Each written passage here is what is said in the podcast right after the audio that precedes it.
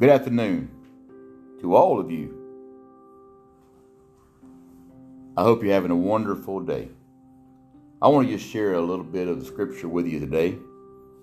And I want us to open our hearts and minds and just enjoy it. I won't keep you but just a few minutes. But I'm taking the scripture out of Luke 22. Luke 22. And we're going to talk a minute about Peter's denial. And I don't want us to concentrate on poor Peter and put him down because, but for the grace of God, that would have been us too, okay?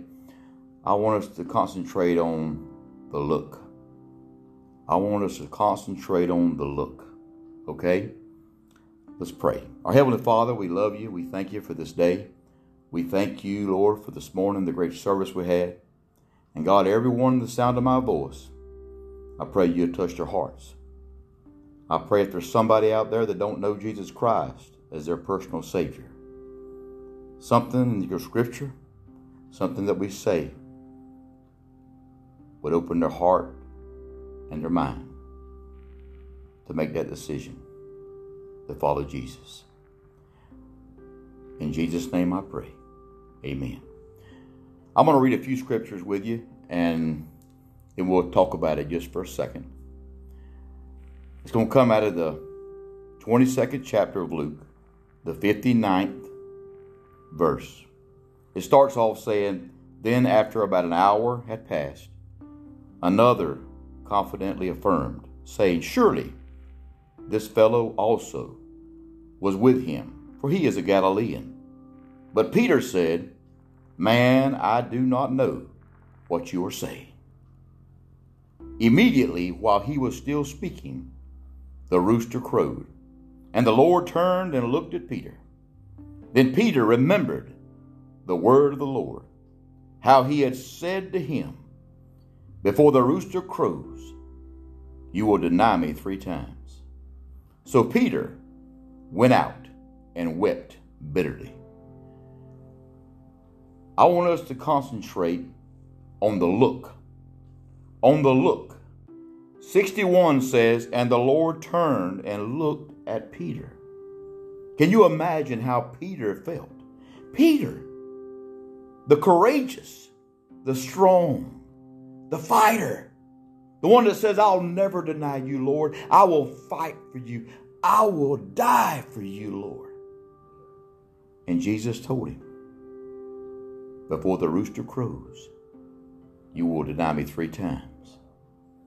What did Jesus see as the Lord turned and looked at Peter? What did he see in Peter's eyes? As that rooster crowed, he turned his head toward Peter in the crowd. Now let me say this. 2 things that was wrong with Peter, I can promise you, was he was following Jesus at a distance. He wanted to get close, but not too close. And that'll preach another day. And another thing that was happening is Peter sat among them. The ones that was going to say, crucify him, put him to death. The ones that was against Jesus, he sat among them. Folks, think about that. Do we sometimes? What did Jesus see in Peter's eyes? I believe he saw denial. He saw shame, fear. I'm sure there was fear there. He saw concern, anger, confusion, possibly hurt. He saw conviction. But let's look at what Jesus had in his eyes. When Peter seen Jesus, look at him. I know Peter felt bad. I know that. But look where they were at. If Peter would have stood up and said, "That's my Lord, and I'm going to follow him today," right on up to that cross where he was going, well, that's where Jesus was headed, because he loved us so much. What did Peter see in Jesus' eyes? He saw concern. I believe. He saw compassion for my Lord. Hurt, possibly. But the two things that he saw most of all was love and forgiveness. What does the Lord see when he looks at me and you? I know what he has in his eyes. I don't know nothing about you today, but I know when he looks at me, he sees love and forgiveness. Or we see love and forgiveness in his eyes. We will be tempted. We'll be challenged if we follow Jesus. You know, I can't handle the temptations we face today without Jesus. 1 Corinthians 10:13 tells us, with every temptation, he will make a way of escape. We just have to take it. Peter went out and wept bitterly. He repented of that thing. And we know the rest of the story. One of the greatest preachers there ever lived on the face of the earth. But when he looked in Jesus' eyes, he saw love and forgiveness. Jesus loves you today. And if you're walking away from God, if you're walking a distance, you're following at a distance, he will forgive you. He will turn you around.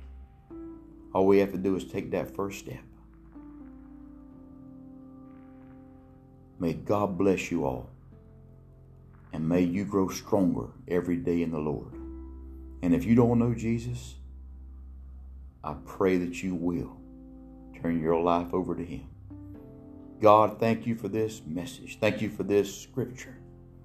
God, help us to not put Peter down, but help us look at this as a tool for us to grow and to learn from. And God, help us to not follow at a distance. Help us to not sit amongst the crowd and talk like the crowd and look like the crowd and act like the crowd. But help us be different. Help us to be people when they see us, not be better than nobody, but say there's something different about that woman or that man. They love the Lord. Help us be strong, Lord, because we can't handle the temptations without you. Bless hearts. Touch each and every one that's listening to this today. And bless our church. And bless our pastor. In Jesus' name, amen.